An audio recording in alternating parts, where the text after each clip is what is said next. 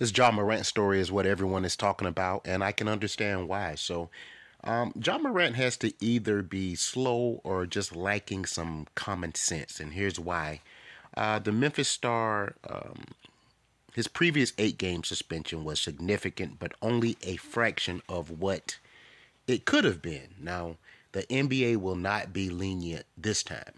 Even after a slap on the wrist and an eight-game suspension, Ja Morant learned absolutely nothing at all.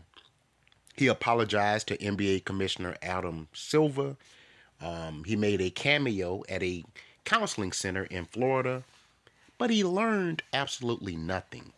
Two months after Morant was suspended for displaying a gun at a Denver nightclub, he turns around and does it again, but this time in the car with a friend. I think he's sitting on the passenger side. The friend is driving, and he's waving a gun listening to rapper N B A YoungBoy.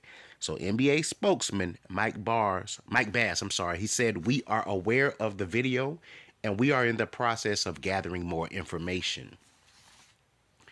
Here's the big question. Um, what's a suitable punishment for the twenty-three-year-old wannabe thug?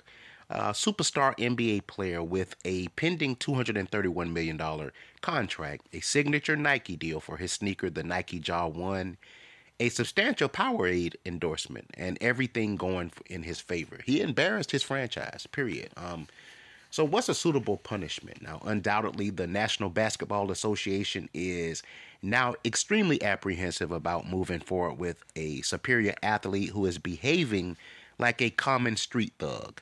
And I think a suspension for a year is a suitable cooling off period for Morant. It's hard making it to the N B A, and you made it, Ja Morant. So you have to be a role model, whether you, you know, choose to be or not. Along with the huge gratuities and million dollar endorsements comes a expectation that you have to not only be amazing on the court, but also act as if you have some sense when you're off the basketball court as well. Um, grown men understand this. If you love guns, that's fine. And that's the Second Amendment gives you every right to own a gun.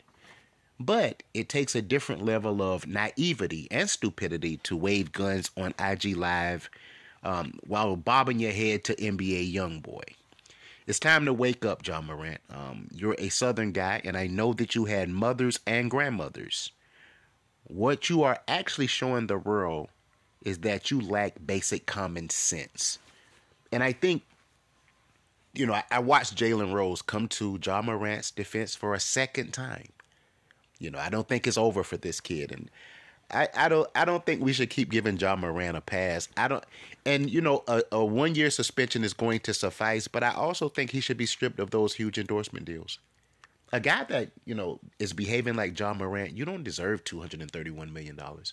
You, I don't even know if you deserve two hundred thirty dollars, because you are being watched by so many young kids that want to be the next Ja Morant. And I think the N B A, it is their responsibility and duty to set a precedent in the Ja Morant case. Outside of the Memphis Grizzlies organization, the N B A has to step in and say, this type of behavior is uncharacteristic of someone that we choose to represent our league.